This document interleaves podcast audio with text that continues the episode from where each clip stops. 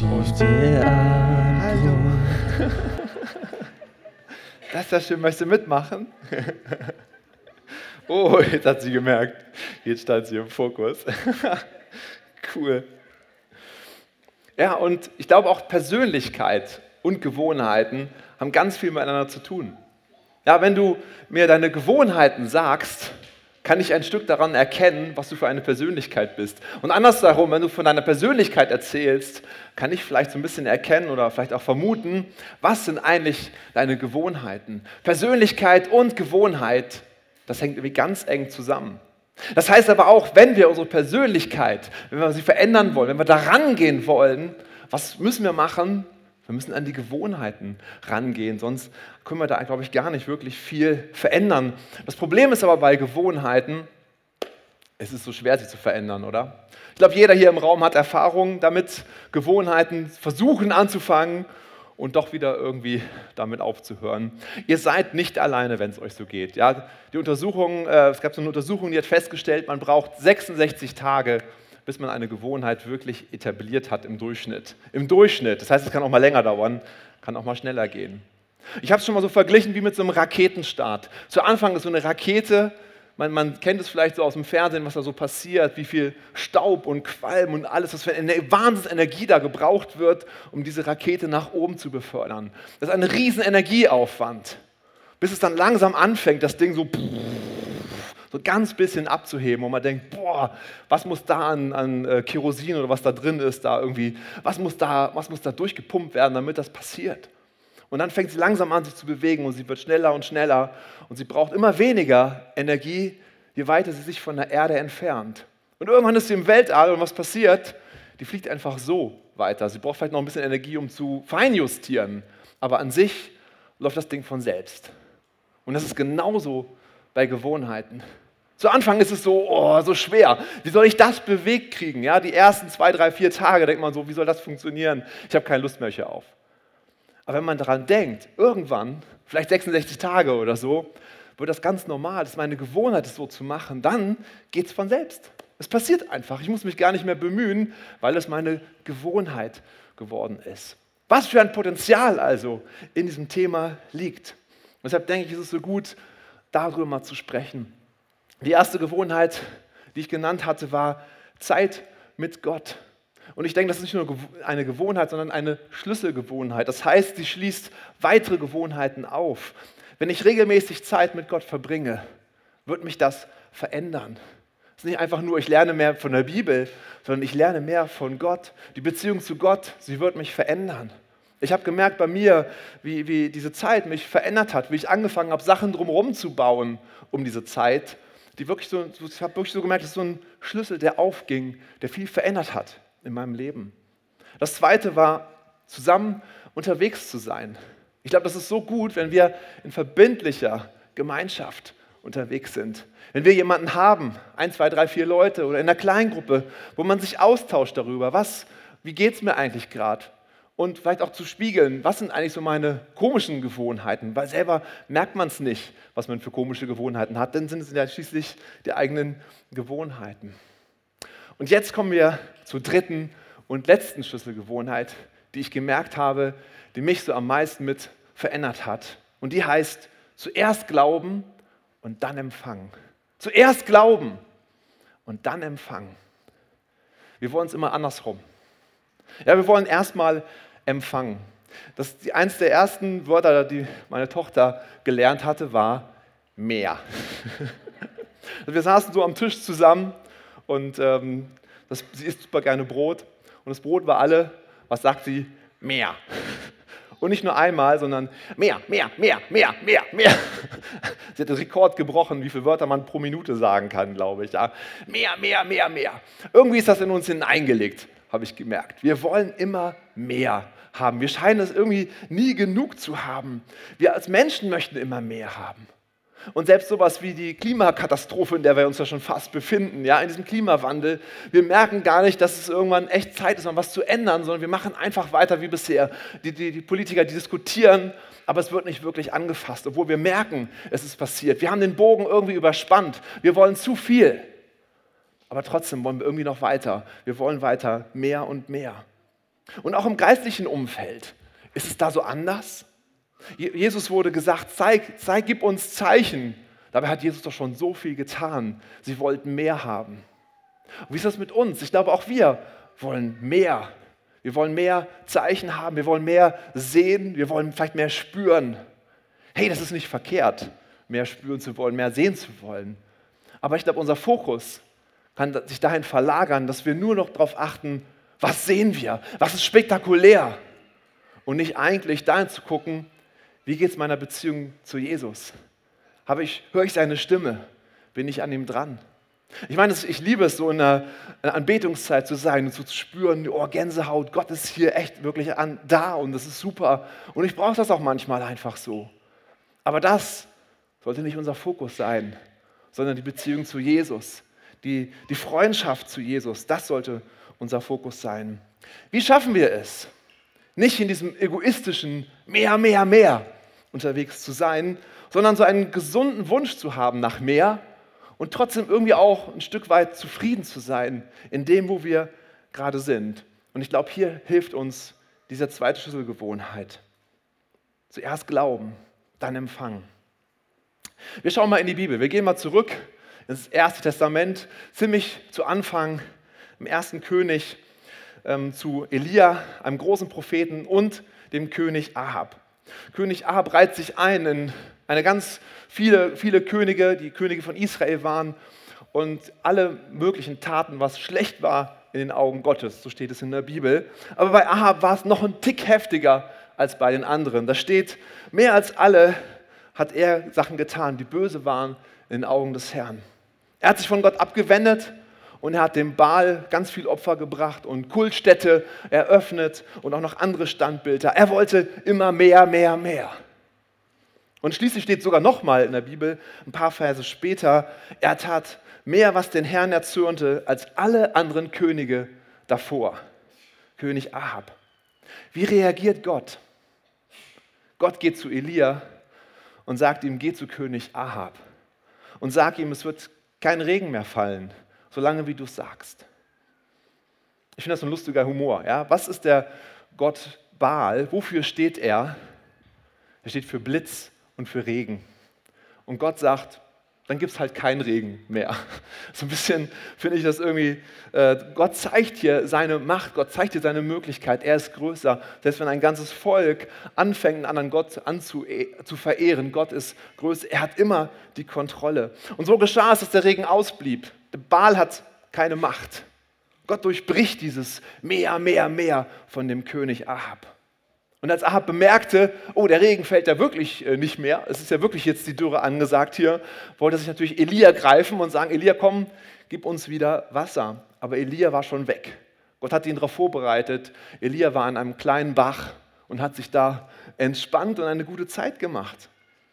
Aber schließlich ist auch die äh, Dürre bei Elia angekommen und der Fluss trocknete aus was macht er jetzt? Er hat sich selber sein Wasser sozusagen abgeschnitten. Und dann erging das Wort des Herrn in Elia, in 1. Könige 17, Vers 8. Da steht, mache dich auf und geh nach Zarpat, das bei Zidon liegt, und bleibe dort. Siehe, ich habe dort eine Witwe geboten, dass sie dich mit Nahrung versorgt. Zarpat war eine Stadt in Phönizien. Das war so eine heidnische Industriestadt. Dort wurde auch der Baal angebetet. Also für so einen Mann Gottes nicht der Traum. Ja, wenn Gott dir sagt, geh irgendwo hin, dann denkst du, oh, es wird doch irgendwie ein schönes Land sein oder irgendwie, wo ich was machen kann. Nee, geh in diese heidnische Industriestadt. Und dann zweitens, such dir eine Witwe und sie wird dich verpflegen. Ich meine, wie sieht das aus? Ja, du gehst zu einer Witwe, die dich verpflegt als Mann Gottes. Das ist so ein bisschen irgendwie was denken denn die Leute darüber, wenn du zu einer Frau gehst, die ihr Mann verloren hat, bei ihr jetzt wohnst und von ihr das Essen bekommst? Ist schon irgendwie ein bisschen komisch. Aber er, Elias, ist es gewohnt, zuerst zu glauben. Er hat das angenommen und hat gesagt, okay, ich mache das, ich gehe darauf ein, ich werde schon sehen. Und Elia machte sich auf und ging nach Zapat. Und als er an der Stadttor kam, siehe, da war eine Witwe dort, die Holz sammelte. Lass uns das mal vor Augen malen. Ja? Wir sehen jetzt diese Stadt Zapat, ein großes Stadttor. Man geht da hinein. Woran erkennt man, dass da eine Witwe ist? Habt ihr schon mal drüber nachgedacht? Kann man erkennen, wer eine Witwe ist und wer nicht? Unter Umständen. Also entweder hat Elia hier ein Wort Gottes gehabt oder, was sehr gut sein kann, ist, sie hat noch Trauerkleider getragen. Daran kann, kann man es natürlich, konnte man es daran, daran, erkennen, weil damals hat man dann eine gewisse Zeit Trauerkleider getragen. Das heißt also, diese Witwe war sehr wahrscheinlich erst ganz kurz Witwe. Okay, Elia soll in eine heidnische Stadt gehen, er soll zu einer Witwe gehen und noch eine, die noch voll in der Trauer war. Boah, das ist schon, schon krass, finde ich, was, was Gott da so von ihm herfordert. So. Äh, da könnte auch Elia sagen, boah, das, ist das hier die richtigen Worte? Ist das das, was Gott wirklich will? Habe ich hier die richtige Witwe ausgesucht? Es gibt vielleicht auch noch andere Witwen in dieser Stadt. Ja. Aber er glaubte. Und dann steht hier, er rief zu ihr und sprach, hole mir doch ein wenig Wasser im Gefäß, damit ich trinken kann. Und dann ging sie, als sie nun hinging, um es zu holen, rief er ihr noch nach und sprach, ach ja, ich bitte dich, bring mir auch ein bisschen Brot mit. Erst nur Wasser und dann besinnt er sich, oh, eigentlich habe ich auch richtig Hunger. Ja, und Gott hat ja auch verheißen, sie soll mich verpflegen. Also gehe ich in die Vollen. Er glaubte, dass sie ihn versorgen kann. Er glaubte an das Wort Gottes, obwohl er noch gar nichts sah, obwohl er noch nichts empfangen hatte. Und jetzt antwortet sie. Sie sprach, so wahr der Herr, dein Gott lebt, ich habe nichts Gebackenes, sondern nur eine Handvoll Mehl im Topf und ein wenig Öl im Krug. Und siehe, ich habe ein paar Holzstücke gesammelt und gehe hin und will mir und meinem Sohn etwas zubereiten, damit wir es essen und danach sterben. Was hat Elia hier wohl gedacht? Das ging ja ordentlich daneben. Hat gar nicht funktioniert. Ich habe Glauben gehabt. Ich habe das getan, was Gott gesagt hat. Jetzt gehe ich zu dieser Frau. Jetzt, jetzt nehme ich den ganzen Mut zusammen. Ich opfere mich, ich demütige mich, ich gehe zu einer Witwe in einer heidnischen Stadt und die hat gar nichts zu essen. Und ich glaube, das ist der Punkt, wo wir oft aufhören. Das ist der Punkt, wo wir sagen, okay, dann scheint es doch nicht das Richtige zu sein. Dann scheint es doch vielleicht nicht Gottes Wille zu sein. Und wir hören auf und wir kommen nicht in die Verheißung hinein, weil wir irgendwie stocken.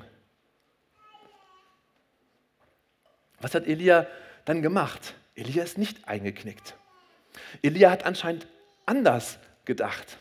Er hat ein Prinzip Gottes verstanden, was da bei uns so schnell in Vergessenheit gerät. Ein Prinzip Gottes, wo es um die Schlüsselgewohnheit geht, die in die wir gleich hineinkommen werden. Elia sprach zu ihr, fürchte dich nicht, geh hin und mache es, wie du gesagt hast. Doch bereite mir davon zuerst einen kleinen Brotfladen. What? Mir zuerst einen kleinen Brotfladen, bringe ihn mir heraus, dir aber und dein Sohn sollst du danach etwas machen. Denn so spricht der Herr Gott Israels, der Mehltopf soll nicht leer werden und das Öl im Krug nicht weniger werden, bis zu dem Tag, da der Herr es auf den Erdboden regnen lassen wird. Was für eine tolle Verheißung. Ja, das Öl wird nicht leer werden, das Mehl wird nicht alle werden. Das ist richtig stark. Ähm, der Herr wird dich segnen. So was hören wir ja total gerne. Aber wartet mal, was hat Elia zuerst gesagt? Was hat Elia zuerst gesagt? Zuerst soll sie Elia etwas zu essen machen. Wir haben noch gelesen, es reicht nur noch für eine Mahlzeit. Jetzt macht sie was für Elia und dann soll sie was für sich machen. Aber da ist nichts mehr dann. Dann ist es weg. Das war's. Wie soll das denn funktionieren? Der Mann, der Mann Gottes sagt, mache mir zuerst etwas zu essen. Jetzt ist sie herausgefordert, zuerst zu glauben und dann zu empfangen. Es geht mir um heute um dieses Wort zuerst. Zuerst glauben. Wir wollen so schnell, so gerne immer was sehen. Wir wollen so gerne empfangen. Aber es fängt damit an, dass wir zuerst glauben. Es passt irgendwie nicht so in unser Bild. Ja? Wir wollen es zuerst. Zuerst ich. Aber hier geht es um was anderes. In der Bibel ist es genau andersherum. Es geht immer darum, dass wir erstmal einen Schritt tun. Und dann kommt Jesus uns 99 Schritte entgegen. Ich gebe euch mal ein paar Beispiele aus der Bibel. Die Bibel ist voll davon. 1. Mose 12. Und ich will dich zu einem großen Volk machen und dich segnen. Dein Name soll groß sein und du sollst ein Segen sein. Oh, das hören wir total gerne. Aber was kommt davor? Davor steht, geh hinaus aus deinem Land, aus deiner Verwandtschaft und aus deinem Haus deines Vaters in das Land, das ich dir zeigen werde. Abraham war herausgefordert, erstmal einen Schritt des Glaubens zu tun, bevor er dann das empfangen konnte, was hier steht. Matthäus 6, Vers 33 finden wir es auch im Neuen Testament. So wird euch dies alles hinzugefügt werden, steht da. Alles, das heißt die ganze Versorgung. Gott kümmert sich um alles. Aber was steht davor? Trachtet vielmehr zuerst nach dem Reich Gottes. Und dann wird es alles dazukommen.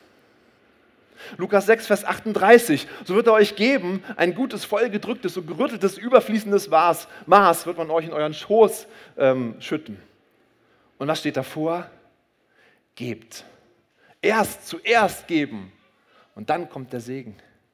Das ist ein Prinzip, glaube ich. Eine Gewohnheit, die wir uns aneignen können. Zuerst zu glauben und dann zu empfangen.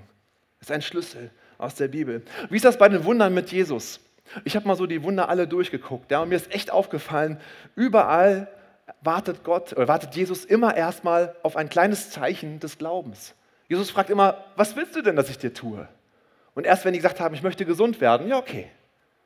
Immer wieder kommt es vor, dass die Leute erstmal ihren Glauben zeigen sollen und dann heilt Jesus sie. Zum Beispiel das mit der Situation, da ist jemand mit einer verdorrten Hand, so eine ganz verkrüppelte, peinliche Hand. Und Jesus sagt, streck die Hand aus. Und er so, oh, meine eklige Hand soll ich jetzt vor den ganzen Leuten hier ausstrecken? Wie sieht denn das aus? Aber er macht es und in dem Moment wird die Hand gesund. Der Mann, der nicht mehr gehen konnte. Was sagt Jesus zu ihm? Steh auf. Hä? Ich kann doch nicht gehen. Er steh auf. Und er fängt an, aufzustehen. Und in dem Moment kann er empfangen, die Heilung empfangen. Petrus auf dem Wasser. Los, Petrus, geh. Und er weiß nicht, ob das Wasser tragen wird. Aber er hat den Glauben und das Wasser trägt. Ich habe zwei Ausnahmen gefunden, wo es nicht so ist. Die eine Ausnahme ist, wenn man tot ist. Da muss man diesen Glauben nicht mehr vorher zeigen. Und die zweite ist bei Besessenen. Da war das auch so. Da hat Jesus direkt einfach so was getan. Aber wenn wir in unserem Bewusstsein sind und wir leben, ja, dann geht es darum, erst glauben. Und dann kommt das Wunder. Dann kommt das Zeichen. Dann können wir empfangen. Dann ist die Verheißung da. Vielleicht bekommen wir so wenig Vielleicht empfangen wir so wenig, weil wir immer erst haben wollen und gar nicht bereit sind, zu Gott zu gehen und sagen, ich will glauben, ich will den ersten Schritt tun. Worum geht es denn beim ersten Schritt? Ich glaube, es geht nicht um Leistung, es geht nicht um äh, irgendwie was, was wir machen müssen. Es geht einfach nur um ein, um ein Vertrauen, um zu sagen, Gott, ich vertraue auf dich. Was habe ich schon? Aber du, du bist da und du kannst was Großes machen. Und dann wird Jesus reagieren. Ich glaube, ein super Beispiel ist dafür ganz einfach unser schnödes Geld. Das ist so ein gutes Beispiel dafür. Hier sehen wir auch das Prinzip zuerst ganz oft in der Bibel. Zum Beispiel Sprüche 3, Vers 9 steht, so während sich deine Scheunen mit Überfluss füllen und deine Keltern von Most überlaufen. Und davor steht, ehre den Herrn mit deinem Besitz und mit deinen Erstlingen all deines Einkommens. Oder auch im Neuen Testament, Römer 11, wenn aber die Erstlingsgabe heilig ist, so ist auch der Teich. Wenn die Wurzel heilig ist, so sind es auch die Zweige. Was ist diese Erstlingsgabe? Das heißt, das Erste, was ich bekomme, zuerst zu Gott zu geben. Wie viel sollen wir geben? Im Alten Testament steht was vom Zehnten. Im Neuen Testament finden wir da keine direkte Anweisung. Aber das Erstlingsgabe, das finden wir öfter. Ich glaube, Gott ist es viel wichtiger, dass wir zuerst Gott was abgeben und nicht wie viel. Also wenn du bis zum Ende des Monats wartest und dann guckst du auf dein Konto, oh, da sind ja noch 50 Euro, was mache ich denn mal? Kaufe ich mir ein riesengroßes Eis, das wäre toll. Oder ähm, gebe ich doch was irgendwie weg? Na, ich gebe mal was weg in die Gemeinde. Ah, jetzt wird Gott mich segnen. Oder was ist, wenn du am Anfang des Monats sagst und du nicht weißt, ob das Geld reicht und sagst, zuerst gebe ich Gott was und dann werde ich empfangen. Merkt ihr den Unterschied? Es ist ein Vertrauen in Gott. Zuerst vertraue ich in Gott und dann wird er geben. Das ist das Prinzip Gottes, was sich überall durchzieht. Aber was ist, wenn du sagst, so, ich habe doch nur so wenig, ja? Was, was soll ich denn schon geben? Was soll ich denn schon tun? Wo soll ich denn irgendwie helfen? Wo soll ich was machen? Die Witwe hatte gar nichts mehr. Sie war, es war das Letzte, was sie noch zubereiten konnte. Eigentlich war es gar nichts mehr. Und trotzdem kommt Elia auf sie zu und sagt, gib mir zu essen. Die, die Witwe hatte nichts mehr, aber aus diesem wenigen hat Gott so viel getan, dass sie schließlich Monate damit leben konnten, mit dem, was sie eigentlich gar nicht hatte. Schauen wir uns eine andere Geschichte an, ja, die Speisung der 5000, finde ich so faszinierend. Äh, da stehen 5000 Leute und alle haben irgendwie Hunger und die Jünger, wir müssen sie irgendwie ernähren. Was machen wir jetzt? Wo kriegen wir das Brot her? Jesus, kann ich irgendwo anrufen? Können wir irgendwas organisieren, dass wir hier noch mal ein bisschen äh, Brot bekommen? So. Und Jesus fragt, was habt ihr? Was habt ihr? Jesus sagt zu dir, was hast du? Und es kommt gar nicht darauf an, wie viel du hast. Es kommt darauf an, dass du das, was du hast, Gott zuerst gibst. Und dann passiert das große Wunder, wie aus diesen fünf Broten und zwei Fischen so viel wird, dass eine Menschenmenge von 5000 Leute satt werden. Eigentlich hätte man sagen können, was hast du? Ich habe gar nichts. Ja, nee, sag doch mal ehrlich, was hast du? Ja, gar nichts. Na gut, so ein ganz bisschen, aber für 5000 Leute ist das nichts. Die Witwe hätte auch sagen können, ich habe gar nichts. Doch sie hatte was. Jeder von uns hier im Raum hat irgendwas von Gott bekommen. Und egal wie viel oder wie wenig das ist, der Punkt ist, dass wir sagen, Gott, das, was ich habe, egal wie wenig, ich gebe es dir, ich vertraue dir, dass du was daraus Großes machen kannst. Und der Teufel kommt natürlich und sagt dir, hey, du hast ja wirklich gar nichts und was willst du eigentlich? Und schau, was die anderen alles haben. Wie willst du da was bewegen? Der Teufel kommt und will dir das wenige, was du hast, noch wegreißen. Aber ich sage, nein, geh damit zu Gott. Wenn du zu irgendwas gerufen wirst, habe ich mir so, so, so, für mich so gesagt, ich will nicht fragen, ob ich das machen kann oder nicht, sondern ich will fragen, ob Gott das möchte, dass ich das mache oder nicht. Weil wenn Gott das möchte, dass ich irgendwas tue, dann wird er mich dafür auch befähigen, egal wie wenig ich eigentlich habe. Ich meine, stellt euch mal vor, ein, ein, ein Pastor zu werden für, für so einen Standort hier. Das ist nicht so, dass man da hingeht, also zumindest mir ging es nicht so, dass ich da hingehe und sage, ja klar, mache ich, kein Problem, ich habe alle Begabungen, die ich dafür brauche, das wird schon funktionieren. Überhaupt nicht.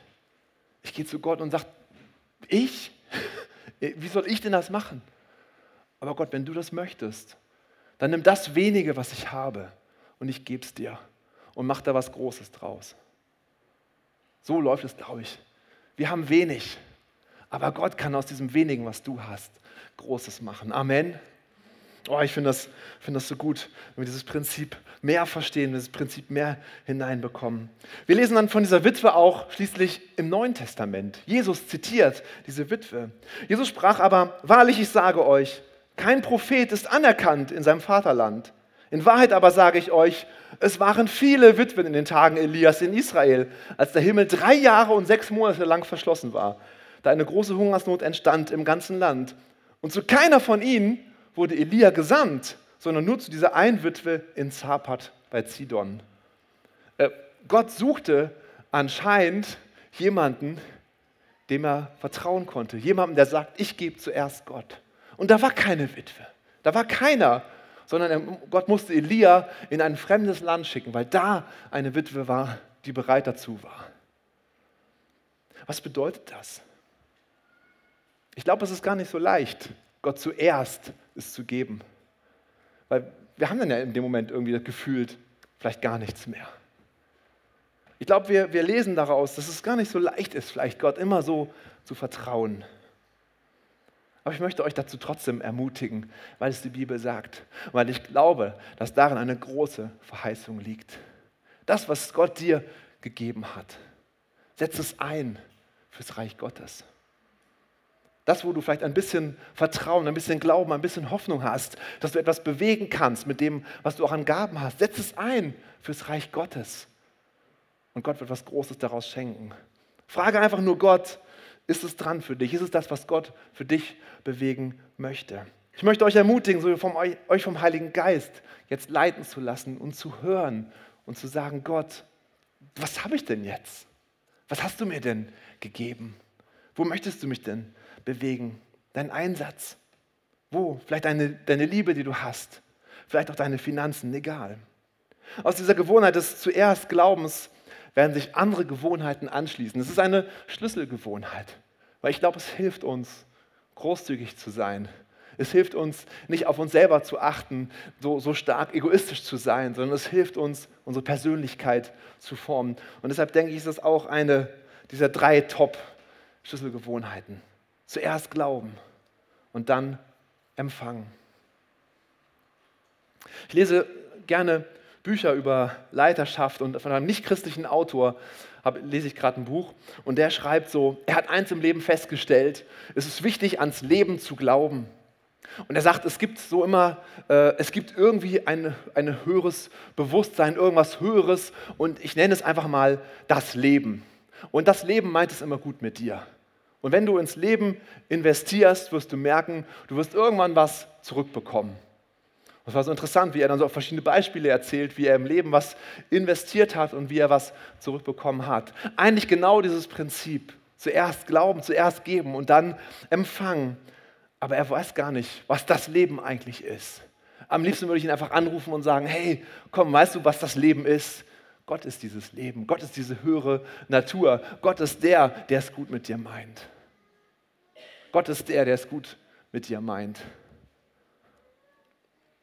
Lass uns eine Zeit nehmen, wo wir uns einfach Gott nähern, wo wir Gott suchen. Und lass uns schauen, was Gott dir gegeben hat. Zuerst glauben und dann empfangen. Halleluja, Jesus. Lass uns doch gerne mal zusammen aufstehen.